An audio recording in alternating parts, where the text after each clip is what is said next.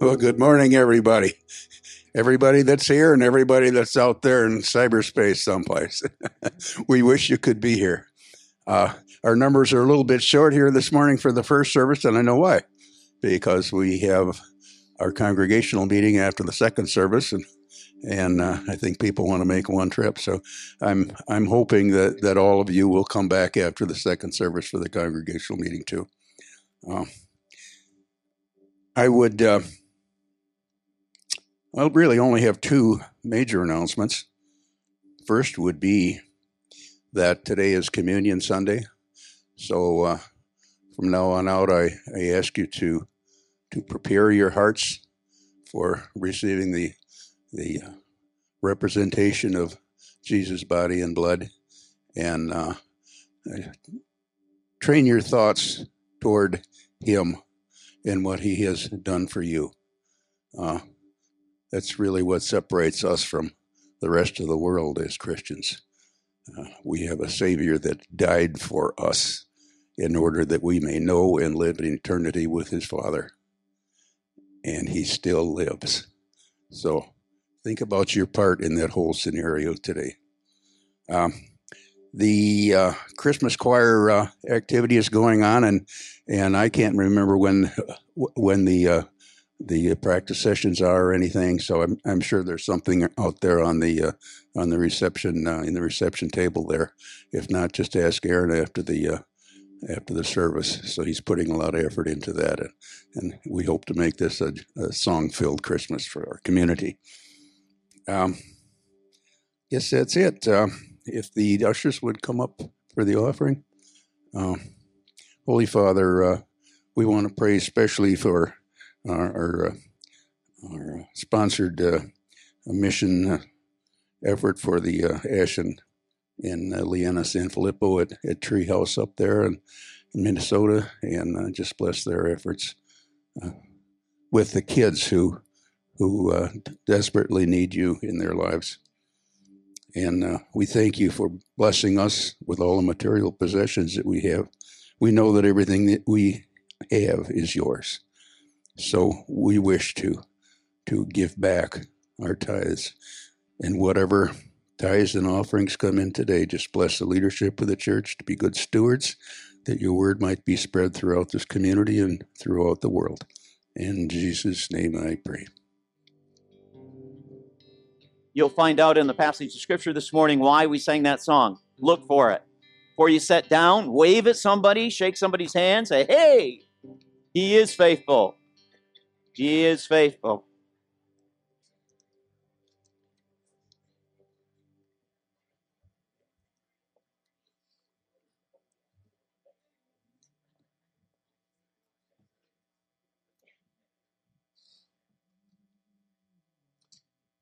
just a couple of announcements um, this morning from me. From me, just a reminder: we're bring your Christmas boxes back in, or if you haven't grabbed one, make sure to grab one, fill it up, and and bring it back in. Those things are happening out in the foyer. Also, the second one is just to make sure that you have this on your thanks on your November calendar. We're having a Thanksgiving Eve service here Wednesday, the day before Thanksgiving, the day before Thanksgiving. So at least pencil that in on the calendar. That's going to be a great time, an extra time for us to be together. Um, I'm not sure if Tom said this ahead of time because I was outside, but um, we're going to hold communion and it's going to come at the end of the sermon. Okay? Okay, so that's when we're going to do communion this morning. So we've been going through the book of First Peter, and we've been going through it for quite a while now. And we're in chapter 4, and we're going to be doing verses uh, 12 through 19, which means we're going to um, we're going to finish a chapter this morning, and uh, which means typically what we do is then the next Sunday is an in between, and I'll do a, a sermon and a standalone sermon, and then Thanksgiving will hit us, and then Advent season will hit us, the first coming of Christ, and talk about that for a while. So we actually won't get back to chapter five until January 2023. So a little bit of a little bit of a break here, but this portion of scripture, I've titled it a big summary for the congregation because that's really what it is. It's a big summary of everything that he has said so far in the first four chapters. And, and it's, it's a really good break because when he goes to chapter five, when he gets into chapter 5, he speaks specifically to the leadership or the elders uh, of the church. So I hope to present this in such a way that you see that it, Peter is just kind of like pulling from everything that he has said and saying, okay, I'm going to put it together um, for you at this point.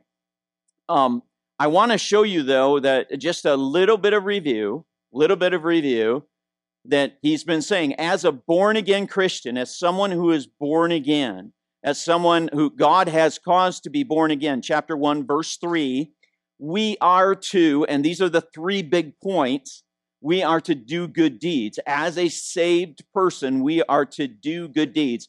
Good deeds do not save us, but as a saved person, we are to do good deeds. That he said that over and over and over and over again. Second big point is as a born again Christian, um, we are to provide a good defense. We are to provide a good defense, and that defense we, we speak about the hope that is within us, and that hope with it, that is within us is Jesus Christ. And we proclaim the excellencies of Him who called us out of darkness into His marvelous light. We've heard that phrase over and over again. So we we do good deeds, we provide a good defense, and then that third one that we added a couple weeks ago, that we even die a good death. We even die a good death. We die a death committed to Him, still holding on to Him to the very end. And even that has a witness. That has a witness. All of these things have a witness to others. Our, our good deeds have a, is a witness of our Christ. Our, our good defense, our words, our witness of Jesus Christ, even our death can be a witness of Jesus Christ, be a witness of Jesus Christ. Now, last week, last week I talked about us being in the red zone. And I use this uh, diagram um, where you have this horizontal line, and there's this age. We're in this age. And in this age, in this age is the cross of Christ. He has come the first time. Um, but there is a vertical line up, there's an age to come. There's an age to come. And that vertical line up is the second coming of Christ. And so, being in between the cross of Christ and Him coming again is this red zone, this red zone, this already kingdom of God last days. And last week we covered these four things. We need to engage. How do we engage in this red zone? We engage our heads, our minds, to think as Christ, who came to seek and save the lost. We need to think like Christ. We need to engage our heart to love even those who malign us. We'll talk a little more about that one today. We engage our heart to even love those Number three, then we engage our hands to show that love in action. And then the fourth one, we engage the Holy Spirit by using the gift given to us to serve one another. That we've been given a gift by the Holy Spirit. If you are a follower of Jesus Christ, and we are to engage that, we are to use that to serve others during this red zone. So you may have come out of that and thought, um, how, uh, so here's some questions I might have. How do I think more like Christ? Well, how do I do that? And I would point you back. The only way that really you can do that is you need to you need to be in your Bible because that's where you learn about Christ and you read his words and you see how he uh, uh, uh, interacted in all those scenarios. So if I'm going to think more like Christ, I, I need to be in my Bible. That's the only place I can I can gain that. The second one, how do I love more like Christ? How do I love more like Christ? Well, that's going to be a daily prayer that you have because you need your heart in this very hard world that we live in to be tender. And you need to continue to pray, Lord, tenderize my heart to the people that you have put around me. Keep my heart tender. Keep my heart tender. Third one, how do I serve more like Christ? How do I serve more like Christ? Well, again, looking at Christ, I'm always amazed at the, the times when Christ would just stop. He would have this whole big throng around him and one person would interrupt into his moment in time and he would stop the whole parade and say I, am going to focus in on this person and i think it's if i'm going to serve like christ i need to be aware and that can be another prayer of yours i need to be aware of the people that god has providentially put around me because i am salt and light i am salt and light i'm i'm to be that salt and light to them of jesus christ and so I, I become aware of the people that are around me. And then the fourth one, how do I use the Holy Spirit's gift? Well, it's good to know about the gifts. It's really good to know about the gifts, but the only way a gift is, is productive is if you use it, right? It's, so the only way that a gift is profitable is if someone is actually serving. That's the only way because it's not for you. It's not to put on your mantle. It's not a trophy or anything like that. It's always used for the common good of others. So you need to be serving to do that. And lots of times, what needs to happen then is you need courage. You need courage to take that first step and say, okay, I'm going to I'm going to serve in this way. I'm gonna I'm going to step out and, and allow it. This is beyond me. I know it's already beyond me. And I'm going to step out and I'm going to allow the Holy Spirit to work through me in this situation. Okay, so those could have been four, some of the four questions that would have come out of that. So let's go back to the passage of Scripture, and I want to read it in its entirety, and then we'll walk back down through it. So, First Peter chapter 4, verses starting verse 12. Beloved, do not be surprised at the fiery trial when it comes upon you to test you, as though something strange were happening to you, but rejoice insofar as you share Christ's suffering, that you may also rejoice and be glad in his glory is revealed. If you are insulted for the name of Christ, you are blessed, because the Spirit of glory and of God rests upon you. But let none of you suffer as a murderer or a thief or an evildoer, or as a meddler. Yet, if anyone suffers as a Christian, let him not be ashamed, but let him glorify God in that name. For it is time for judgment to begin at the household of God. And if it begins with us, what will be the outcome for those who do not obey the gospel of God? And if the righteous is scarcely saved, what will become of the ungodly and the sinner? Therefore, let those who suffer according to God's will entrust their souls to a faithful Creator while doing good. Let's bow our heads in prayer. Heavenly Father, we always want to thank you uh, when we have the opportunity to read your word, not only read it, but study it together and also to apply it to our lives. We thank you for the word made flesh, your Son, Jesus Christ, given by you laid in a manger, laid on a cross, laid in a tomb, rose on the third day, ascended into heaven, and coming again. And we thank you for the Holy Spirit given to your children to take this word and, and reveal it to us, make us aware of it in our day. And so, Lord, we ask for his guidance today as we walk through these truths. In thy precious name, amen. Amen. So, what I'm going to do, I, if, if you had a sheet, if you picked up a sheet, what I did this time is I just I just took the verses and I just kind of diagrammed them out in phrases, and I left some space there for you to write some stuff uh, on the sheet. But he starts off by saying, "Beloved, beloved." Now, it note there's only one other time he's done this in this book, chapter two, verse eleven. He says, Beloved, I urge you as sojourners and exiles to abstain from the passions of the flesh, which wage war against your soul. So when he said beloved before, it came before a warning. It came before some hard news. So would, you wouldn't be surprised that when he says beloved again, there's some hard news coming. There's a warning that's coming.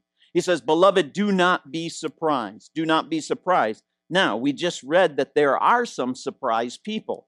If we go back to chapter 4, and verse 4, he just sp- spoke about how what the Gentiles do. Then in verse 4, he said, with respect to this, what the Gentiles do uh, simply, they are surprised. You, they are surprised. See, there are some surprised people. They are surprised that you do not join them in the same flood of debauchery, so you don't go along with what they're doing, and they malign you. They even, they even revile you. They even speak against you because you're not going along with them. So he says, don't be surprised. He's telling them, he's telling the Christians ahead of time. I thought about this. Um, so you go to the fair, you go to the fair, and, and there's a haunted house. How do you know there's, how do you know it's a haunted house? Because it says haunted house says haunted house. And maybe there's some stuff on the outside that would indicate, even if it didn't say haunted house, that it was a haunted house kind of situation. And maybe you had some of your friends went through the haunted house and they come out and they tell you everything that goes on in the haunted house, kind of thing. So now you are duly warned. You are warned ahead of time so that if you do go into the haunted house and something jumps out at you, you know, you're probably not going to jump as high, as high as if there was no warning whatsoever. There was nothing on the outside of the building whatsoever. It, you would have been warned. That's what God is doing here. Beloved, do not be surprised. I'm telling you something ahead of time. Telling you this ahead of time so that you will not be surprised at the fiery trial. At the fiery trial. This goes all the way back to chapter 1, verse 6, when he started this off by saying, In this you rejoice, though now for a little while, if necessary, you are grieved by various, various trials. Don't be surprised at the fiery trials, these various kinds, when it comes upon you to test you now, this is what's interesting for the Christian is that any type of trial or any type of suffering that comes upon you, that is allowed to come upon you, is for your faith to be exposed. It's to show that your faith is genuine. It is to show that you are continuing to walk with Him. And we see that in verse 7 of chapter 1 so that the tested genuineness of your faith, more precious than gold that perishes though it is tested by fire, may be found to result in the praise and glory and honor at the revelation of Jesus Christ. When's the revelation of Jesus Christ? It's at the age to come. It's at the age to come that that would come. So, beloved, do not be surprised at the fiery trial when it comes upon you to test you, to expose your faith, expose your faith as though something strange were happening to you. Don't be like this is something strange. Why is this happening to me? Why is this happening to me? If we just jump ahead, chapter 5, verse 9, he says, Resist him, firm in the faith, knowing that the same kind of suffering are being experienced by your brotherhood throughout the world. See, it's not strange. He's, Peter is saying this kind of suffering is going on throughout the world. It is not strange. Let me give you a couple, I think I, yeah, I did. First Corinthians. First Corinthians chapter 10. This will be a familiar verse chapter 10, verse 13. No temptation or no trial or test has seized you except what is common to man. Common to man. It's not strange. It's not out of the ordinary. And God is faithful, and He will let you not let you be tempted, tested, trialed uh, beyond what you can bear. But when you are tempted, tested, trialed, He will also provide a way out that you may be able to stand underneath it. Let me give you another one. First Thessalonians uh, 1 Thessalonians 3 3. He's gonna he's gonna make point of this, how common it is. He says, so that no one would be unsettled by these trials. You're not unsettled by these trials because they are common. You know quite well that we were destined for them. We were destined to walk through these trials that are in front of us destined to do that. Well, okay, let's go back to Jesus. Always good to go back to Jesus. Jesus, John chapter 13, John chapter 15, and verse 20. Jesus says, Remember the words I spoke to you. No servant is greater than his master. And so the master would be Jesus. We would be the servant. No servant is greater than his master. If they persecuted me, do you know the next line? They will persecute you also. Was Jesus persecuted? Yes. So if you're a follower of Jesus Christ, what will happen to you? You will also be persecuted. I'm thankful that that verse doesn't end there. There's a second part to it. If they obeyed my teaching.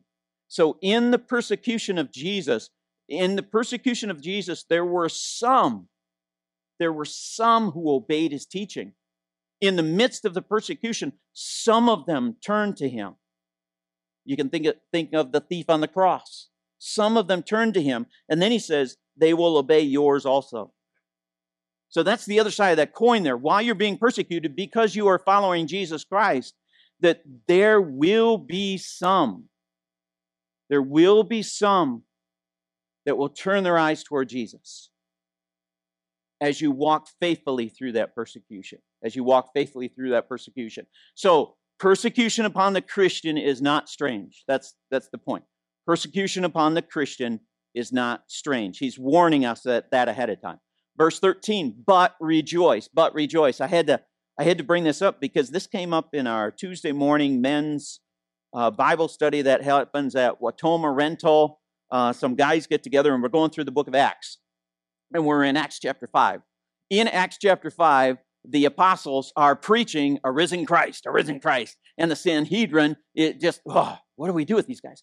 And so they threw them in prison and they locked them up and they said, okay, okay, we're gonna, tomorrow we're gonna bring you out and we're gonna try you. You know, we're gonna get to the bottom of this. So they lock them up. Well, in the middle of the night, what happens? An angel comes in and does, an, uh, it does a jailbreak. And, and the angel says to him, get back out into the temple and preach the whole counsel of God.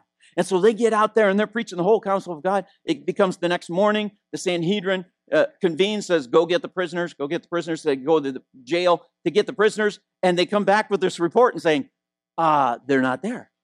The doors are locked. The guards are there, but there's nobody there. And then another report comes in from the temple. And they go, We know where they are. They're in the temple, they're preaching.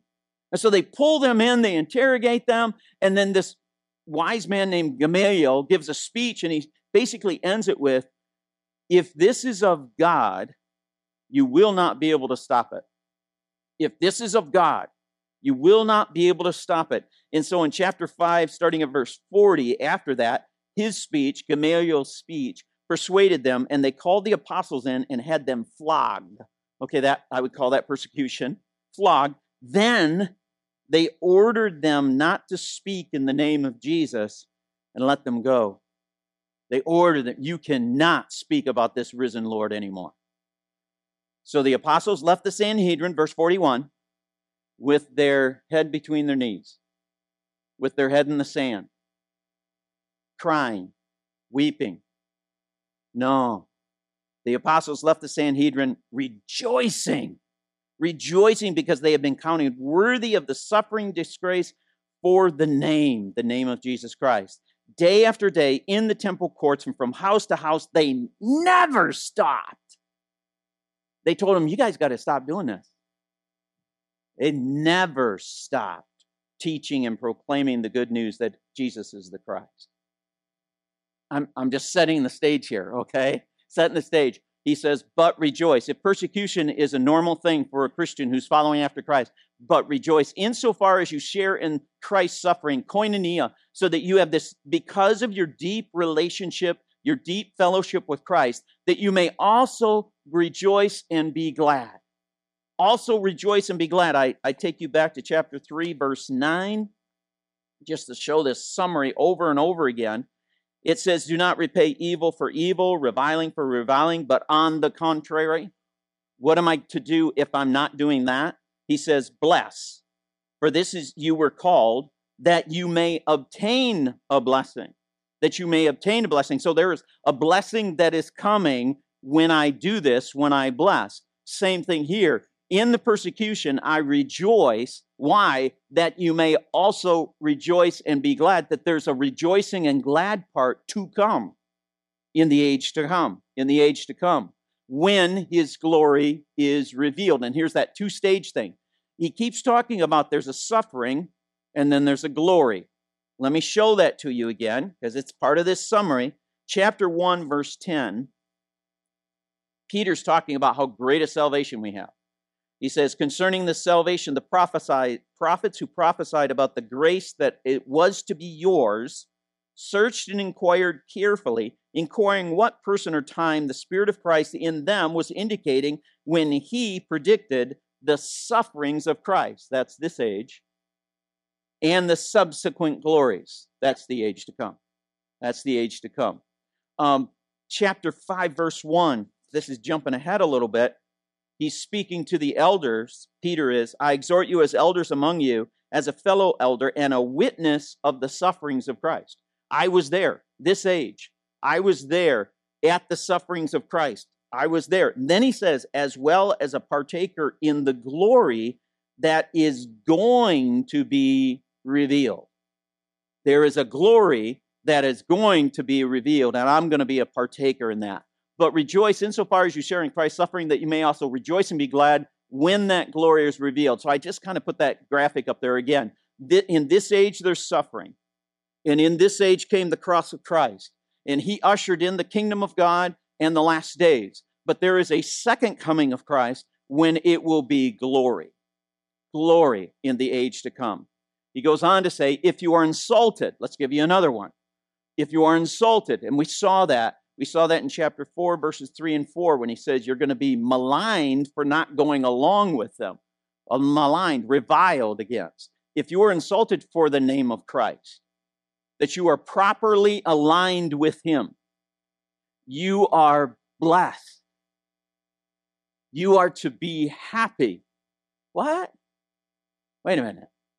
If I'm insulted for holding on to the name of Christ, you're saying that I'm supposed to be happy about that? He says you are blessed. Why? Because the Spirit of glory and of God rests upon you. Anytime that you see God referring to being, or Jesus referring in the scriptures to being with you, with you, um, there's many of them, many of them. Probably one of the most popular ones is Matthew chapter 28, at the end of the chapter when he gives the Great Commission.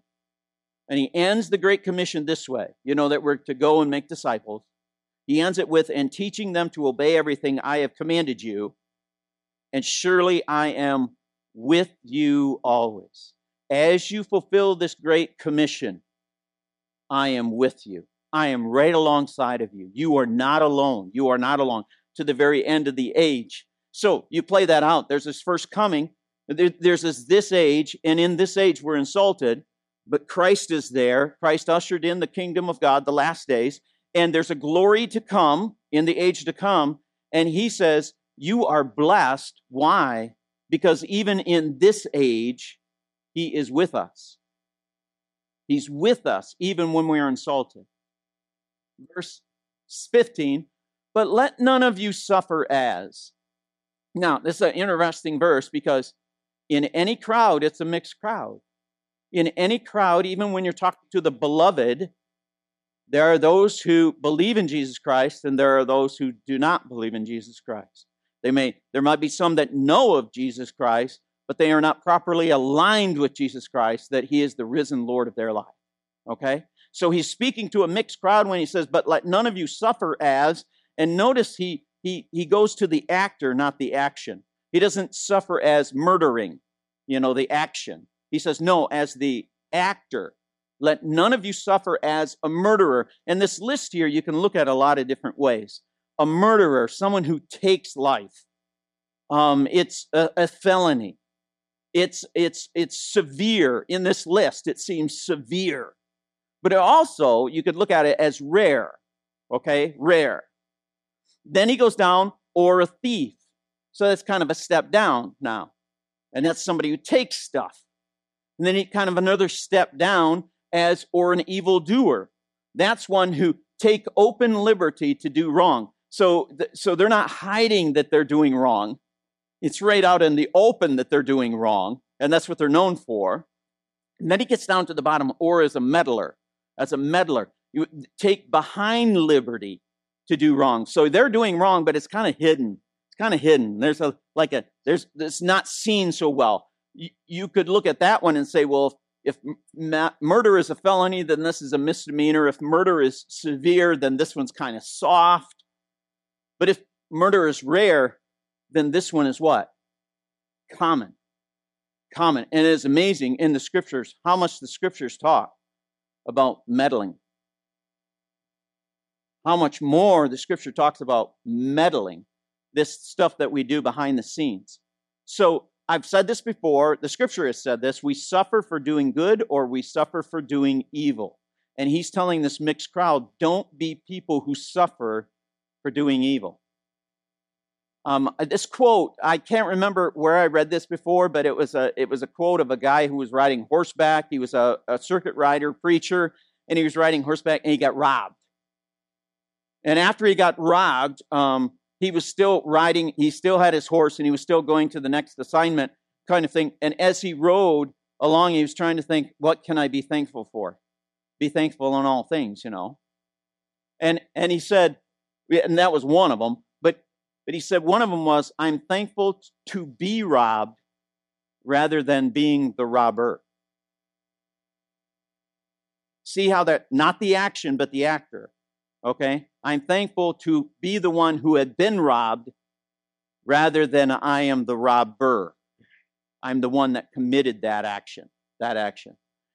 He's shown this a couple times just so you see it again. Second or First Peter chapter two, um, verses 19 and 20. He makes this distinction. For this is a gracious thing or a good thing when mindful of God, when I'm thinking of God, one endures sorrows while suffering unjustly.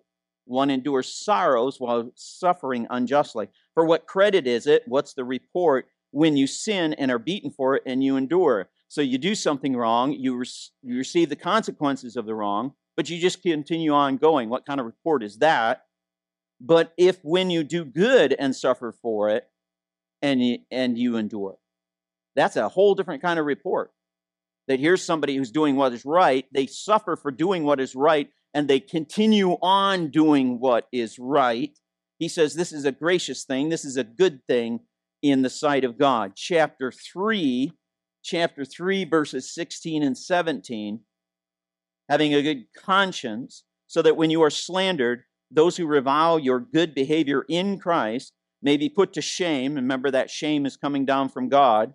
For it is better to suffer for doing good, if that should be God's will, than for doing evil. So here's the big point undeserved suffering for doing good is better than to deserve suffering for doing evil. Now, when we get to this point, we realize that this is, this is God's economy. This is the way that God operates. We're listening to God's rules. We're listening to how He says we are to respond. We're seeing the footprints that we are to step into that Jesus is giving us to follow in the red zone. In the red zone. Verse 16, yet, if anyone suffers as a Christian, so now here's the opposite side. So you're not going to suffer as a murderer, uh, an evildoer. Um, you're not going to suffer in those ways. If anyone suffers as a Christian, opposite situation, let him not be ashamed. That's the wrong response. So if you suffer as a Christian, because you are a Christian, do not be ashamed. That would be the wrong response. Don't be surprised also. It's the wrong response. Then he gives you the right response. But let him glorify God in that name. That's the right response. So if I suffer as being a Christian, the right response is I glorify God in that name. And we go back to mandate number one that I already said one time, but I'll read the rest of the verse. But you are a chosen race, a royal priesthood, a holy nation, a people of his own possessions, that you may proclaim the excellencies of him who called you out of darkness into his marvelous light. Now, this ties right into verse 17. For a time, for it is time for judgment to begin. Peter is saying, We're in the red zone. We're in the red zone. And he's talked about two types of judgment in this book. He's talked about man's judgment and God's judgment. He's talked about two different kinds of judgment. So, what kind of judgment is he talking about here?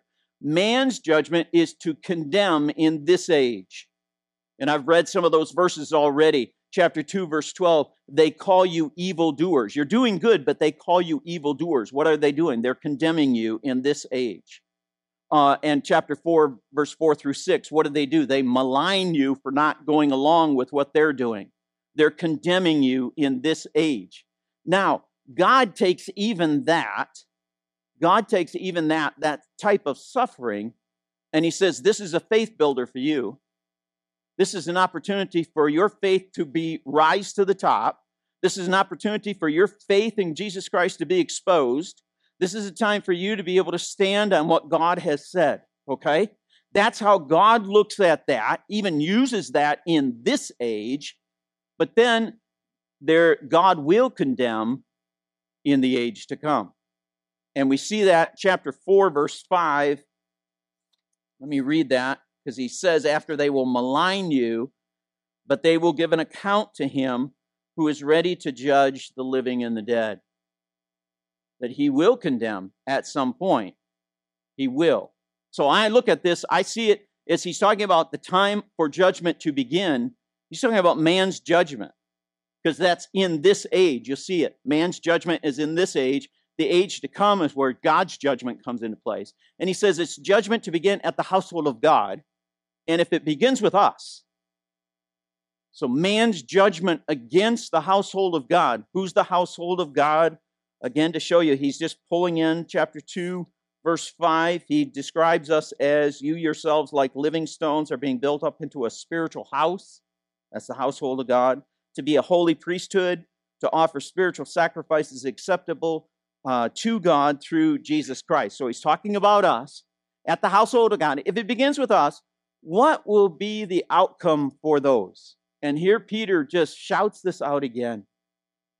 All through this book, he's been saying, What about them? What about them? What about the people who don't know Christ? What about the people who are not obeying the gospel? Keep doing those good deeds. Because some of them are going to see those good deeds and they're going to turn and they're going to glorify God someday. Wives, you who, who have, are married to husbands who don't know the Lord, we're not obeying the gospel, that they might be won without even a word. And I think Peter's doing the same thing right here. He's saying there's judgment coming, man's judgment coming upon the household of God. But what about them? What about them? What's the outcome of those who do not obey the gospel of God? What will they see how the church responds to persecution? What will they see? This is where it ties back into verse 16. We've got man's judgment, kingdom of God, the last days. Will they see people ashamed of God? Or will they see people giving glory to God? What will they see? I'm sad, it's sad to say that many churches, we've been ashamed of God. When the persecution has come, we have backed away from what God has said. We've put our head in the sand. We've, we've, we've, we've, we've bowed our heads in, in like eh, we've we have not taken that opportunity to continue to glorify God. And just think about that. Think about that. What has the greater impact on our community, our society? Us backing away from the Bible that we say is the Word of God? Or us, even in persecution, standing on it and glorifying God? Because I know if I glorify God, where is God? He's right with me. He's right with me. He, he says it again. He likes to say things twice. And he uses Proverbs 11:31. He says, "And if the righteous is scarcely saved, so the righteous, that's us, that's the household of God, that's us who do obey the gospel. If we are scarcely saved, scarcely saved meaning it wasn't easy for you to be saved. It was a there was much work to be accomplished for you to be saved. It took a God in heaven to send down his son to die on a cross, to suffer that kind of death so that you would escape the wrath of God. So if you're scarcely saved, part, you know, what will become of the ungodly and the sinner? Peter's doing it, he's using scripture this time to say, what about them? What about them? And so I, I read this last week I think I read it to one group, but not the other. But Second Thessalonians chapter one, verse starting at verse four. This should be something you mark in your Bible. Have this one marked out somehow. He says, therefore, and we like to put Peter and Paul together, so we see they're saying the same thing.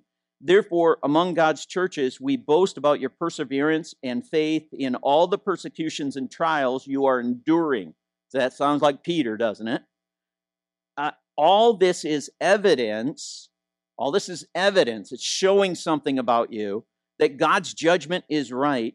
And as a result, you will be counted worthy of the kingdom of God for which you are suffering in this age. In this age, God is just. He will pay back trouble to those who trouble you and give relief to you who are troubled and do and to us as well. This will happen when the Lord Jesus is revealed from heaven in the blazing fire and his powerful angels, the age to come. The age to come.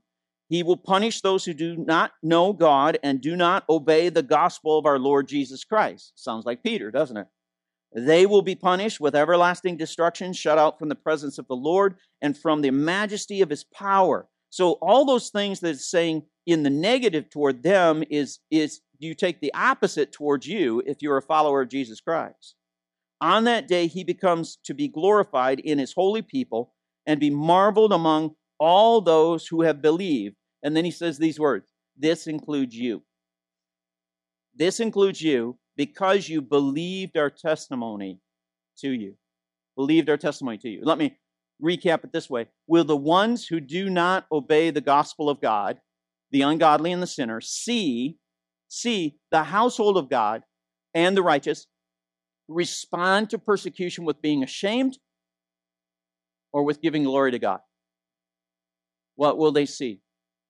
And I think what Peter is saying here to the first century Gentile Christians who are being heavily persecuted, he's saying to them, it matters. It matters for eternity for them. Then he ends it this way therefore, always a therefore, therefore, after all of this, therefore, let those who suffer according to God's will. You could take this two different ways. Uh, you're in group one who believe in the Lord Jesus Christ, um, and you could say it's His sovereignty that I walk through what I'm walking through, and He's doing that to expose my faith. You could look at it that way. You could also look at this saying, those who suffer according to God's will, meaning I'm walking through this persecution, I'm walking through it, but how am I walking through it? Am I walking through it the way God tells me to walk through persecution? You could look at it either way. He says, entrust their souls to a faithful creator. Great is thy faithfulness, oh God, my Father. There it is. Um, entrust their souls to a faithful creator. He takes you back to chapter 2, verse 23. When he mentions Jesus, and what did Jesus do? He didn't revile, he didn't threaten. What did he do? He continued to entrust himself to the one who judges justly. He's on the cross, Luke 23 46. And one of the statements he says, Into your hands I commit my spirit or entrust my spirit. So we, as we suffer according to God's will, entrust our souls to a faithful creator. He is faithful. And you don't miss the fact that he created you. Don't overlook that fact. He created you. And the one that created you is faithful in his word and his deed and then, oh, it didn't come out on here, but I made that while really big. Really, I think it is on your sheet. I made it really big. Why? Because while doing good, are we passive or active about this? We're active, aren't we? That even while we're being persecuted and we're entrusting our souls to our faithful Creator, while we have not stopped, while doing good. I always keep taking us back to chapter 2, verse 12. One of my favorite ones in this whole book. Keep your conduct among Gentiles honorable, so that when they speak against you as evildoers, they may see your good deeds and glorify God on the day of visitation. They're seeing you continue on, enduring on in this. Now, I want to close with this. Man, I didn't even look at my notes, did I? Um, I hope that you see this age, the age to come, and that our focus is on the age to come. Okay? There's a lot of things in our world, even in the Christian world, that will point to your best life now. Uh uh-uh. uh No. Our hope is set upon the coming of Christ again. That is where our focus is, is on that.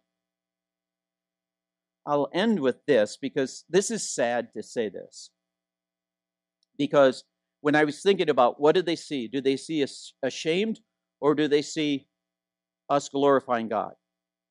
When persecution comes upon the church, what do they see? What do they see? You know, I've been preaching for 36 years, I've been in church all my whole life, but I've watched I've watched us go from the God given sanctity of life to a supposed man made right of ter- termination. We, we hold on to a God given sanctity of life in the scriptures. We live in a world that's made a man made right of termination. That, there's a long distance between those two. Okay, we we we watch a Bible, we read a Bible that talks about God's sacred sex, and And we live in a world that all we do is promote, make sure they have safe sex. There's a long ways between those two. Long ways. We, we hold up a Bible that says biblical biological marriage. He defines it. And we live in a world that promotes non biblical, non binary unions. There's a long distance between those two. Here's another one. We, we hold up a Bible that we say is absolute truth. Part of that absolute truth is one way. There's one way. We live in a world that has individualistic truth, but there's many ways. There's a long ways between those two. Let me give you one more, a uh, couple more. I, I, just got on a roll here. We we have a uh, we we live in a world. We we we have a Bible that talks about God's created order. That God created the heavens and the earth. We live in a world that promotes random chaos chance. There's a long ways between those two. Let me give one more. This one will really get me in trouble. Okay, here it comes. Sorry. We live with a Bible that tells us that God has put us into a family. And that family is precious to us. And that precious family we gather with on a regular basis because they're the saints of God. And we gather together to worship Him, to lift up His name, to learn from His word, even in the midst of persecution. But we live in a world that has taken the holy day and made it a huddle day. Okay? Are you catching what I'm saying?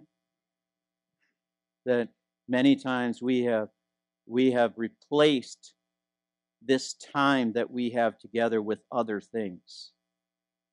With other things. Stats show that well, um, it used to be that uh, a regular attender would have been gone maybe three weeks out of the year. You know what it is now? Three months out of the year. And you go, oh, no, that's not right, Adam. Uh, yeah, I stand up in front of congregations all the time, and I've got a pretty photographic memory, and I can, I can, I can almost tell you when the last time you were here, kind of thing. And and and we just we just have all these other things going on, and you know, well, it's this and this and yeah, you add up all this, this and this and this, and you'll get there. You'll get there because we we have downplayed. Now, I said those six things because they're also in the church at times. It starts in the household of God. What will they see? Will they see us ashamed? Or will they see us giving glory to God? Even in the persecution, giving glory to God. And remember, remember everything that Peter said. You, you do this with gentleness and respect. You give a defense for the, the reason that you're standing upon what you're standing upon. You do that in, in that way so that they realize that, and your genuine, your faith is rising to the surface. So you're not, you're not doing it to eh, do that. No, no, keep that finger to yourself. no, you're doing it because you have a genuine faith in Jesus Christ. And that genuine faith in Jesus Christ rules everything that you do. Everything that you do. I do not know why we have Thanksgiving on the same month that we have to vote in an election. That makes sense. Who thought that up? But in everything that you do, everything that you do comes under that relationship that you have with your God and affects you in every way. It, it better.